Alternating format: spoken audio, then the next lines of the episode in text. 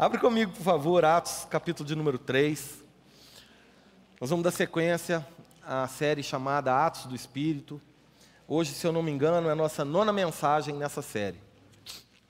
No nosso último encontro, nós vimos aquele momento glorioso em que Pedro e João estavam caminhando em direção ao templo para a oração da hora nona, a oração das três da tarde. Na verdade, um dos momentos mais concorridos para a oração ali em Jerusalém, naquele contexto, naquela circunstância. Aconteceu que Pedro e João foram interpelados por um homem que era coxo de nascença, e esse homem pediu a Pedro e a João por uma esmola, por uma ajuda. Mas Pedro e João, ao chamarem a atenção daquele homem, disseram para ele: Olha, eu não tenho ouro, eu não tenho prata, mas o que eu tenho, isso eu te dou. Em nome de Jesus Cristo, o Nazareno, levanta e anda. E o que a Bíblia nos conta, irmãos, é que após essa palavra de fé ter sido recebida também com fé por aquele homem, houve uma restauração no seu corpo físico. Os seus tornozelos se firmaram, os seus joelhos se firmaram, e num salto aquele homem se pôs de pé.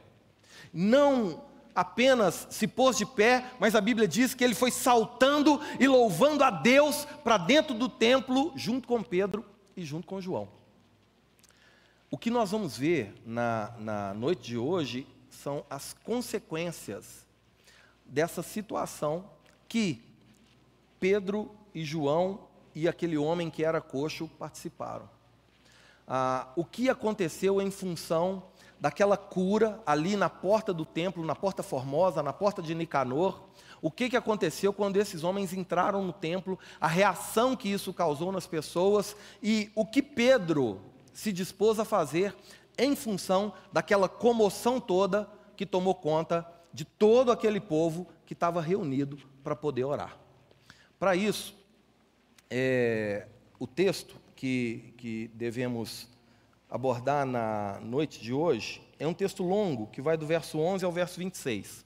Mas como o nosso tempo é curtinho, ah, nós vamos cear daqui a pouquinho, eu gostaria de propor a vocês que caminhássemos do verso 11 ao verso 15 nessa noite e na semana que vem concluíssemos essa sessão seguindo do verso 16 até o verso de número 26.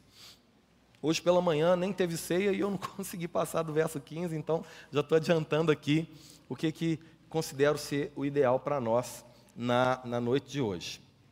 Para isso, abre comigo aí, por gentileza, a palavra do Senhor no livro de Atos, capítulo de número 3, a partir do verso 11. Vamos do 11 ao 15. Amém? A palavra do Senhor nos diz assim: Apegando-se ele a Pedro e a João, todo o povo correu atônito para junto deles no pórtico chamado de Salomão. À vista disso, verso 12, Pedro se dirigiu ao povo dizendo: Israelitas, por que vos maravilhais disto, ou por que fitais os olhos em nós, como se pelo nosso próprio poder ou piedade tivéssemos feito andar?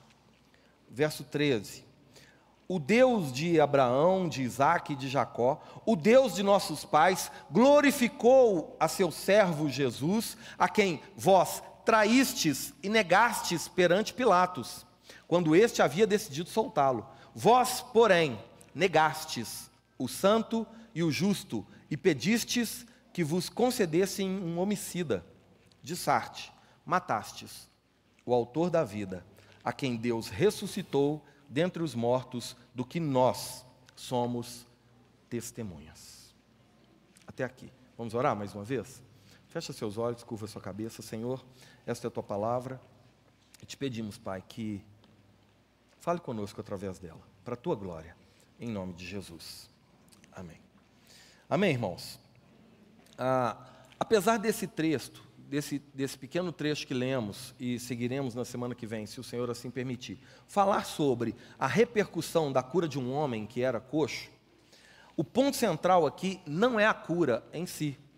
A cura é o fator desencadeador de uma grande oportunidade para um testemunho poderoso. Inclusive, esse é o título da mensagem para nós nessa noite: Aproveitando as oportunidades. Eu gostaria que você considerasse esse texto como uma oportunidade aproveitada por Pedro para dar testemunho acerca de quem Jesus é e do que Jesus faz. Este é o segundo sermão de Pedro após a descida do Espírito Santo. O primeiro sermão nós vimos ali em Atos capítulo 2, a partir do versículo 14. E agora, aqui no, no, no capítulo 3, a Pedro tem novamente uma oportunidade. E eu gostaria de iniciar essa preleção perguntando a você: como você tem aproveitado as oportunidades que Deus tem te dado? Oportunidades essas, talvez, para testemunhar acerca de quem é Jesus e do que Jesus faz. Irmãos, eu gostaria que você soubesse que não é necessário que sejamos como Pedro ou como João para receber oportunidades da parte do Senhor. E que a grande verdade é que essas oportunidades, todas elas, elas são também uma oportunidade de revelarmos o nosso coração.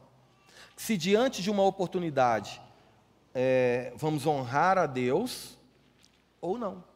Se antes de, de, diante de uma oportunidade vamos exaltar o nome do Senhor ou não.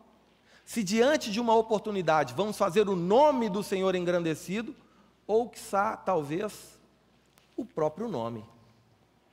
E eu gostaria que você é, entendesse aqui um pouquinho acerca de como Pedro aproveita essa oportunidade para testemunhar acerca de Jesus Cristo. Versículo 11.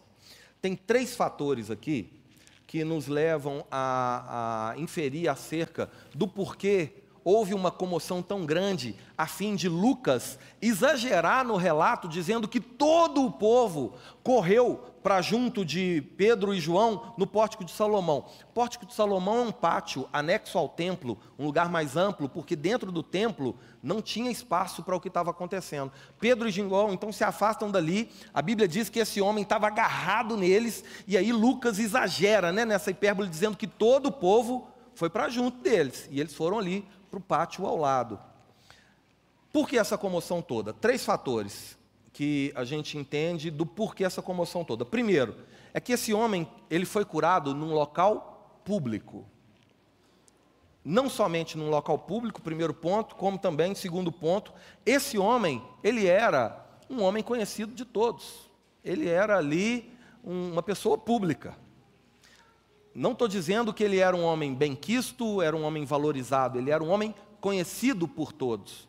Porque residia em Jerusalém e estava a, na porta né, do templo, um dos principais templos e numa das principais portas, na Porta Formosa. Havia anos com a mesma prática, pedindo esmola para todo mundo que entrava ali. Então todo mundo conhecia esse homem que era coxo. Todo mundo sabia que ele havia nascido com essa deficiência. Então a cura se deu num local público, a cura se deu para uma pessoa pública e a cura se deu, terceiro ponto, num horário de grande movimentação. Era quase a hora nona, a hora de uma das principais reuniões de oração ali do templo.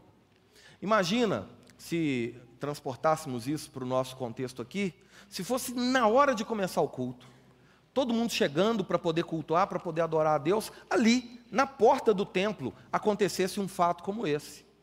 Isso causou grande comoção, a ponto de Lucas dizer que todas as pessoas ficaram atônitas e se dispuseram a seguir atrás de Pedro e de João para entender melhor o que estava acontecendo. Afinal de contas, esse homem era coxo, ele era aleijado, e agora ele está pulando e louvando a Deus.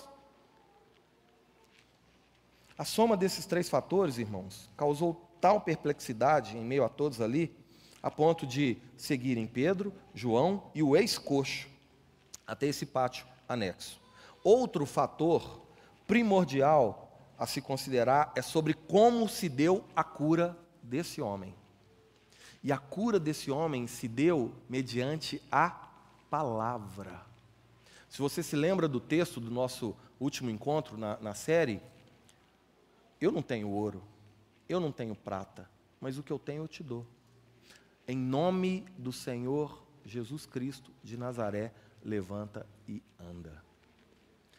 Foi o que Pedro usou para alcançar o coração desse homem, foi a palavra que gera fé. E todos nós já sabemos que a fé vem pelo ouvir e ouvir acerca da palavra de Cristo. É, muitas vezes, irmãos, nós estamos buscando por cura, nós estamos buscando por bênção, nós estamos buscando por provisão, e nessa busca a gente acaba por se esquecer do que mais importa: a palavra. A palavra pura e simples. A palavra fiel, se recebida por nós com fé, ela tem poder para verdadeiramente transformar as nossas vidas. Isso por quê, irmãos? Porque onde tem palavra tem cura, onde tem palavra tem bênção, onde tem palavra tem provisão. Mas também, aonde tem palavra, tem arrependimento. Aonde tem palavra tem a prática do perdão. Aonde tem palavra tem novo nascimento. Aonde tem palavra tem mudança de mente e mudança de atitude. Aonde tem palavra tem também o reconhecimento da nossa incapacidade de por nós mesmos produzir algo que seja bom. Logo, onde tem palavra tem também humildade. Deus nunca vem somente com a bênção. A bênção que o Senhor outorga a nós através da palavra ela vem como fruto da graça. Só que essa graça recebida por nós, através da palavra que gera toda essa transformação em nós, cobra de nós algo caro: renúncia, sacrifício, disposição para mudar e viver de acordo com o Senhor da palavra. Amém? A, a palavra, ela deve ter a nossa prioridade porque é nela que conhecemos a Deus e é através dela que temos então acesso a Deus. Por favor, guarde isso aqui no seu coração. Toda e qualquer bênção de Deus que podemos receber, sempre será menor do que receber ao Deus da bênção em nossas vidas. Por que então se dispor apenas a uma cura? Por que então se dispor apenas a uma bênção? Apenas a uma provisão, se podemos ter o autor da bênção, o autor da vida, o autor da cura, a própria fonte. Quem está aqui comigo? Por isso, irmão, priorize a a palavra. Amém? A partir de agora nós vamos ver esse segundo sermão que Pedro prega em Jerusalém. O primeiro, como eu comentei, ele está em Atos capítulo 2, do verso 14 ao verso 41. E como decorrência da descida do Espírito Santo, nós vemos ali a descida do Espírito Santo gerou uma, uma situação tal que deixou as pessoas ali, por ocasião da festa, atônitas, fez com que elas subissem até o local onde os discípulos estavam reunidos, porque eles queriam entender o que, que era aquele som como de um vento, aquela, aquela língua como de fogo, e ali Pedro percebe uma primeira oportunidade para dar testemunho, para pregar, e é exatamente isso que ele faz. E como decorrência dessa oportunidade que Deus gerou e Pedro aproveitou, a consequência foram que 3 mil pessoas aceitaram a palavra e se renderam a Jesus Cristo. Não foi isso que a gente viu no último encontro? Não foi diferente dessa vez aqui. Nesta oportunidade, nós vamos ver isso agora no versículo 12, que o Senhor gerou, não foi Pedro que gerou a oportunidade, foi o Senhor e Pedro aproveitou para testemunhar o que aconteceu foram que mais duas mil pessoas aceitaram a palavra e entregaram as suas vidas ao Senhor Jesus. Nós vamos ver isso mais para frente, mas está aí no capítulo 4, versículo 4. Lucas registrando como crescimento da igreja que agora somavam-se quase 5 mil cristãos ali em Jerusalém. 3 mil como decorrência do primeiro sermão, mas 2 mil agora em função dessa mensagem de Pedro que nós estamos vendo aqui. Ah, durante a, a pregação, Pedro, a pregação de Pedro, a gente encontra aqui algumas marcas que Pedro propõe aos seus ouvintes. E Pedro fez questão de, durante quatro vezes, enunciar os títulos de Jesus, quatro títulos de Jesus. Durante seis vezes, Pedro faz declarações, afirmações teológicas acerca de Jesus. E durante quatro vezes, Pedro faz acusações ao povo frente a Jesus. Ou seja, a mensagem de Pedro é sobre Jesus. Irmãos, porque é exatamente ao ouvir a palavra de Cristo que temos o encontro com a fé. Ah, vejamos aqui, quatro títulos que Pedro usa para apresentar Jesus aos israelitas ali em Jerusalém, reunidos no pórtico de Salomão, todos ali atentos, com os olhos fitos em Pedro e em João por ocasião da cura daquele homem que era aleijado. Durante é, é, quatro vezes, Pedro vai dizer o seguinte: que Jesus é, versículo 13, o servo de Deus. No versículo 14, Pedro vai dizer que Jesus é o santo e o justo. E, para concluir, Pedro diz, citando aqui títulos de Jesus, no versículo 15, que Jesus é o autor da vida. Pedro segue fazendo seis afirmações, seis declarações teológicas que são muito importantes, que foram muito importantes para que os israelitas fizessem uma conexão entre Jesus e o Deus da antiga aliança, e o Deus de Abraão, Isaac e Jacó. E aí Pedro vai dizer o seguinte: que Jesus foi anunciado, que Jesus foi glorificado, versículo 13, entregue à morte, versículo 13, rejeitado, versículo 13, morto, versículo 15 e ressuscitado, versículo 15. Ou seja, anunciado, glorificado, entregue, rejeitado, morto, porém ressuscitado. Aqui está exatamente aquilo que os profetas disseram acerca do Messias que haveria de vir, que ele passaria por tudo isso aqui, ele seria anunciado e foi pelos profetas, ele seria entregue à morte, ele seria rejeitado, ele seria morto, mas seria também ressuscitado.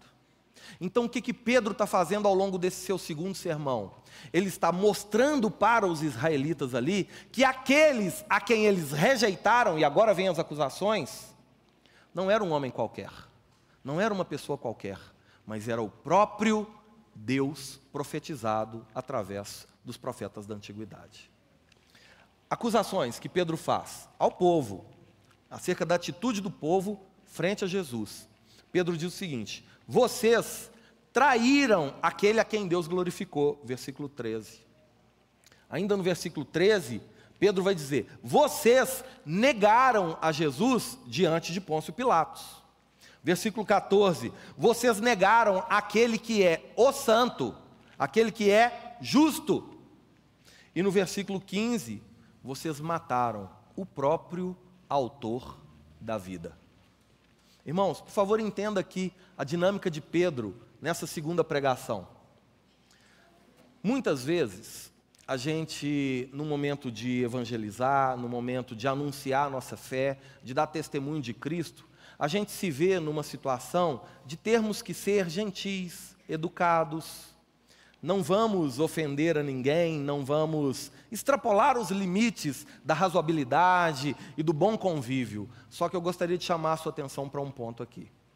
Se não levarmos as pessoas a reconhecerem o seu pecado, dificilmente elas irão se dispor ao arrependimento. Dificilmente elas irão se dispor a o reconhecimento de que por si mesmas elas são más e por isso precisam de um redentor. Então, na hora de confrontar o pecado, você tem que deixar claro quais são as consequências desse pecado. E Pedro está fazendo isso aqui.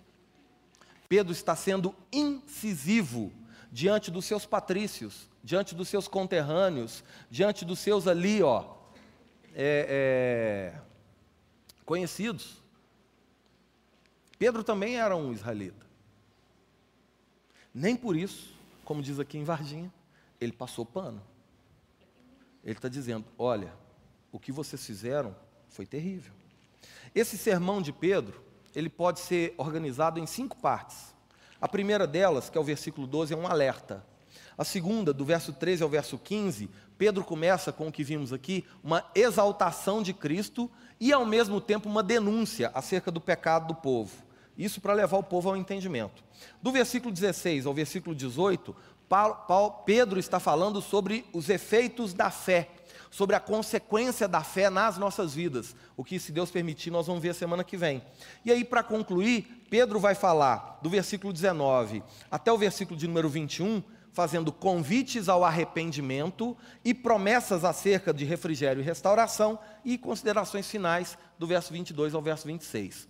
Esse aqui seria um esboço da pregação de Pedro ali ah, em Jerusalém. Repare essa dinâmica, irmãos. Pedro começa chamando a atenção das pessoas, aproveitando uma oportunidade que Deus criou. Depois, Pedro exalta a Cristo e revela o pecado do homem. Logo depois, Pedro convida ao arrependimento e explica para as pessoas que, se aceitarem esse arrependimento, existe uma promessa de refrigério e de restauração. E aí, Pedro conclui a sua mensagem. Na verdade, Pedro foi interrompido. Você vai ver isso aí no versículo 1 do capítulo 4 mas nós vamos caminhar assim mais para frente. Falando sobre esse alerta aqui no versículo 12, que Pedro está fazendo aqui aos homens ali que estavam ouvindo a sua mensagem. Deixa eu repetir o versículo 12. À vista disso, Pedro se dirigiu ao povo, dizendo: Israelitas, por que vos maravilhais disso? Ou por que fitais os olhos em nós, como se pelo nosso próprio poder ou piedade tivéssemos o feito andar? Olha o que, que Pedro está fazendo, irmãos. Pedro está tirando o foco de si e está transferindo a responsabilidade pela cura daquele homem para quem de fato foi responsável. É muito comum vermos pessoas dando mais atenção para a cura em si do que para o que a cura significa. É claro que alguém que é curado de uma grave enfermidade vai chamar a atenção por onde quer que for seja por causa é, dessa agora bênção que foi alcançada, ou por causa do resultado que, que essa nova vida que ela tem para viver vai gerar. Aonde quer que alguém que recebeu uma cura milagrosa andar, ela tem um testemunho para dar, sim ou não? Contudo, irmãos, o que, que significa de fato uma cura? Nada menos do que o maravilhoso fato de que Deus tem poder para curar. Esse é o propósito, irmãos, é exaltar o nome do Senhor e não fazer aquele a quem foi curado engrandecido e muito menos aquele a quem foi usado por Deus exaltado. Quem tem que ser reconhecido e exaltado e glorificado por algo sobrenatural que acontece é aquele que é sobrenatural em si, somente o Senhor. Ah, Infelizmente, o que a gente tem visto acontecer, até com uma triste frequência, são pregadores que participam de momentos tão especiais como esse, na cura de alguém, e que aproveitam para se engrandecer, como se eles mesmos tivessem sido o autor da cura. Criam, com esse tipo de situação, irmãos, um, todo um ministério em torno de si mesmos fazem dos seus próprios nomes engrandecidos e acabam atraindo para si tantas e tantas pessoas que acreditam poderem, de alguma forma, receber alguma bênção através daquela pessoa.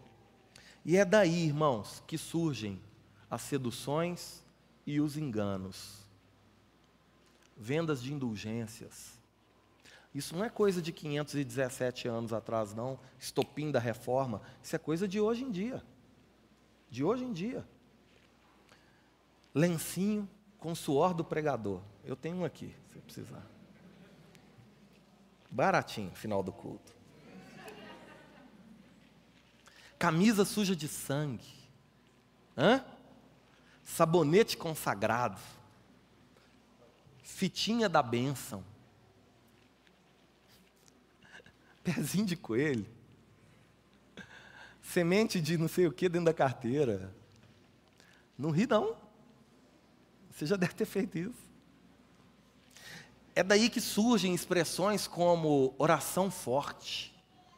Só vai funcionar se for aquele pregador que orar, se for aquele pregador que botar a mão na cabeça, se for aquele pregador que mandar o mal sair. Senão não dá certo. Por isso eu tenho que ir atrás dele. E aí, irmãos, isso faz com que surjam as mais mirabolantes campanhas que se pode imaginar. E ó, como o povo é criativo, hein? Misericórdia. Aí você vê culto de cura e libertação. Outro dia me perguntaram: se aqui na Lagoinha tinha culto de cura e libertação. Falei, tem. Que dia que é? Ah, é. Ó, toda terça-feira, nove horas da manhã, quarta-feira, sete e meia da noite, quinta, sexta-feira, sete e meia da noite, sábado, sete e meia da noite, domingo, nove horas da manhã e domingo, seis e meia da noite. Todo encontro onde a palavra é prioridade e onde a palavra fiel é exposta, é também um encontro de cura e de libertação, porque ao conhecer a verdade, somos libertos pela verdade. E é essa verdade que nos cura, irmãos, do nosso mal. Quando reconhecemos que não tem nada de bom em nós, nos abrimos para receber o que é verdadeiramente bom. Sem isso, a gente fica transferindo responsabilidades. Ah, o lugar não é legal, aquela pessoa não é boa. É você que é ruim, irmão. Somos nós. Fala Deus. Somos nós. Por isso somos tão necessitados da graça de Deus. Amém? Amém. E aí vem sete sextas-feiras do milagre quartas-feiras do impossível. Aí vem Vale do Sal, laranja com sementes da prosperidade, etc, etc, etc. É muita criatividade, irmãos, e pouca veracidade bíblica. Agora, uma pergunta importante: por que, que tudo isso continua acontecendo? E a resposta é doída. A resposta é que tudo isso continua acontecendo por falta de conhecermos quem de fato é o autor da cura, o autor da vida, o santo, o justo, o Cristo. É por isso. Então, nós temos que fazer a nossa meia-culpa, irmãos. Só existe palhaço no picadeiro porque tem gente no circo. Quando, enquanto não voltarmos a levar a sério a nossa relação como igreja, com o Senhor e uns com os outros, não vai passar de entretenimento. E abuso. E desvio da fé. E aí, pode-se construir tanta coisa, naturalmente falando, mas sem conexão com o céu. E isso é triste. Nenhum, nem um pregador fiel aceita glória para si mesmo. Nenhum. E foi exatamente isso que Pedro fez. Ao renunciar a glória para si, Pedro acabou por chamar a atenção de todo o povo que estava ali reunido acerca para acerca daquilo que ele iria falar e testemunhar logo em seguida. E é exatamente isso que ele fez. A partir do verso 13, Pedro começa a exaltar a Cristo. Pedro começa a mostrar que quem fez tudo o que fez foi o Senhor. E nós participamos disso por causa da nossa fé no Senhor. Que em nós não há poder ou piedade que seja suficiente para provocar o favor de Deus. E aí, a partir do verso 13, Pedro vai dizer: o Deus de Abraão, de Isaac e de Jacó, o Deus dos nossos pais, foi ele quem glorificou o seu servo Jesus, a quem vocês traíram perante Pilatos, quando esse havia decidido soltá-lo. Vocês, porém, negaram o santo, o justo, e pediram que vos concedesse um homicida, Barrabás. E aí no verso 15 ele faz uma declaração importantíssima. Dissarte, matastes o autor da vida, mas a quem Deus ressuscitou dentre os mortos e nós somos testemunhas. Quando Pedro faz essa exaltação de Cristo, Pedro diz que Jesus foi glorificado, e a forma de Jesus ter sido glorificado ali foi através do nome de Jesus aquele homem ter sido curado é uma prova de que Deus glorificou o seu filho. E aí Pedro vai dizer, dando títulos a Jesus, que Jesus é o servo de Deus. Essa expressão faz conexão direta com as profecias de Isaías, irmãos. Essa expressão, um servo de Deus, para o israelita daquele, época, daquele tempo, era muito clara. É aquilo que Isaías, na sua profecia messiânica, acerca daquele que viria para libertar o povo, disse no capítulo 42, do verso 1 ao 9, no capítulo 49, no capítulo 52, no capítulo 53. É como se Isaías estivesse diante da cruz, vendo Jesus ali e tivesse contado para as pessoas, e agora Pedro está fazendo essa referência. Aquilo que Isaías disse é este aqui. Esse é o servo de Deus, o servo sofredor a quem o profeta anunciou. Pedro, quando diz que ele é santo, Pedro está dando um título divino a Jesus. Nenhum de nós é santo, a não ser por intermédio do Espírito Santo que habita em nós. É quando recebemos aquilo que de fato é precioso que somos santificados pelo Espírito que é santo. Aí nos tornamos santos. Aí temos acesso diante a Deus. Sem santidade ninguém verá a Deus. Mas temos acesso a Deus por quê? Através do sangue derramado de Jesus, um novo e vivo caminho foi proposto a nós, e o Espírito Santo, otorgado em nós como penhor da nossa salvação, nos garante acesso a Deus. Amém? Quando Pedro diz que ele é o justo, Pedro está dando um destaque a Jesus como Salvador, aquele que veio para cumprir a lei, para fazer justiça. O próprio Senhor Jesus disse isso em Mateus capítulo 5: Eu não vim revogar a lei, eu vim cumprir. E quando Pedro conclui dizendo que ele é o autor da vida, Pedro está afirmando que Jesus é o Criador de todas as coisas. Em outras palavras, irmãos, o que, que, Jesus, tá, que, que Pedro está dizendo? Que Jesus é Deus. Que Jesus é Deus. E isso traz uma gravidade solene para a atitude que aqueles homens tiveram diante de Jesus. Isso faz com que se agrave o peso no coração daqueles homens, levando-os ao entendimento e ao arrependimento. Lembra que para que haja sincero arrependimento antes tem que haver entendimento? É isso que Pedro está fazendo. É isso que Pedro está fazendo. E agora, nós vamos ver no nosso próximo encontro, Pedro convidando esses homens ao avivamento, a se arrependerem. Sinceramente se arrependerem tomarem posse das bênçãos de refrigério e restauração propostas em Cristo. Mas na sequência do texto aqui, essa declaração, é, no verso 15, a partir do verso 15, Pedro então conclui com uma grandiosa declaração dizendo o seguinte: Sabe este, este que é o próprio Deus e que vocês traíram, negaram, rejeitaram e mataram? Vocês o mataram, mas Deus o ressuscitou. Irmãos, e aqui está, talvez, o alerta mais importante para nós nessa, nessa pequena mensagem. O fato de Jesus, o Cristo, o Messias de Deus, ter sido ressuscitado é, ao mesmo tempo, uma maravilhosa notícia, mas é uma péssima notícia é uma grande oportunidade, mas é um alerta severo. Depende da nossa postura diante dele. Por que é uma ótima notícia? Porque é o renovar de uma esperança de restauração para aqueles que até então se perdiam, mas que agora, através do arrependimento, podem se render a Jesus. Ele não está morto, ele está vivo. E por isso ele pode nos resgatar. Amém? Mas ao mesmo tempo é uma declaração condenatória para aqueles que não se arrependerem. Condenados estavam nos seus delitos e pecados, condenados permanecerão eternamente, por causa da sua recusa em se render a Jesus. Jesus não veio para condenar o povo, ele veio para libertar o povo, porque condenados todos nós já estávamos. Todos pecaram e todos carecem da glória de Deus.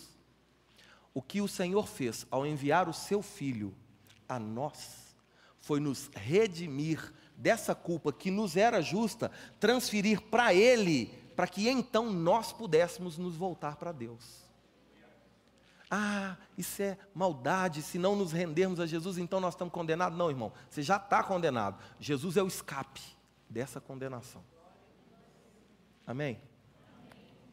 E aí eu quero concluir aqui com você ah, lembrando o discurso de Paulo na igreja de Corinto, na sua segunda carta, quando Paulo faz exatamente essa ilustração aqui.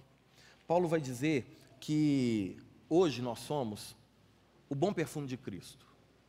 E Paulo usa uma expressão que é assim: cheiro de vida para vida e cheiro de morte para morte.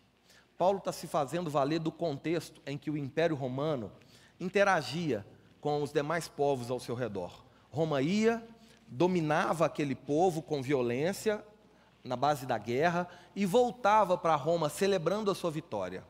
voltava para Roma trazendo cativos os seus prisioneiros. Aqueles que não eram mortos no campo de batalha, eles voltavam escravizados para Roma, para em Roma serem sacrificados diante do povo nos coliseus, como símbolo da força de Roma. E aí a expressão que Paulo está usando, que quando esse povo está voltando para a cidade, depois de uma batalha, é, tem duas figuras ali. Uma delas é que o povo jogava flores né, na, nas estradas, onde o cortejo é, militar vinha passando, e quando os soldados pisavam aquelas flores, e os cavalos pisavam aquelas flores, aquilo levantava um cheiro. E que esse cheiro era para o soldado que tinha ido em batalha, como cheiro de vida para a vida. Por quê? Foram para o campo de batalha e venceram não morreram ali, por isso esse cheiro agora diz respeito a ah, eles estão salvos, estão chegando em casa, não tem mais perigo. Mas o mesmo cheiro sentido pelos soldados como cheiro de vida era cheiro de morte para aqueles que vinham escravizados. Porque ao sentirem aquele cheiro das rosas pisadas, aquele que estava escravizado sabia: estou chegando em Roma e serei sacrificado. Cheiro de vida para vida, cheiro de morte para morte é a figura que Pedro está usando aqui nesse segundo sermão. Deus, os homens o mataram, mas Deus o ressuscitou. Isso é uma notícia maravilhosa para aqueles que, através dessa oportunidade de um encontro com o Cristo vivo, onde se render a Ele, mas é uma, uma sentença declaratória da condenação eterna para aqueles que ainda se negam ao arrependimento e à fé. Amém, irmãos? Infelizmente, nós não temos mais tempo e nós vamos participar desse momento de ceia, mas eu gostaria que, com a graça do Senhor, a gente pudesse caminhar do versículo 16 em diante, na semana que vem, e concluir essa sessão da nossa série. No mais, por favor, se coloque de pé, vamos orar ao Senhor.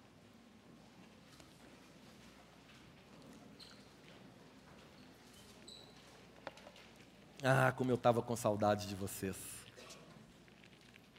Se você não se importar, fecha seus olhos, põe a mão sobre seu coração e ore comigo agradecendo pelo culto que prestamos, estamos prestando ao Senhor e em especial pela palavra ministrada a nós.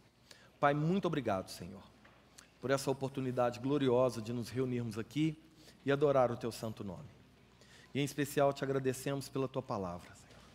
Pedimos que faça dessa palavra uma semente lançada aos nossos corações e que os nossos corações sejam como uma terra boa, que é onde receber e guardar essa semente para que ela se desenvolva dentro de nós, crescendo, enraizando e gerando frutos. E que tudo que for gerado a partir de então seja para a tua glória, Senhor. Nós te agradecemos. Pedimos ao Senhor que faça de nós uma igreja fiel.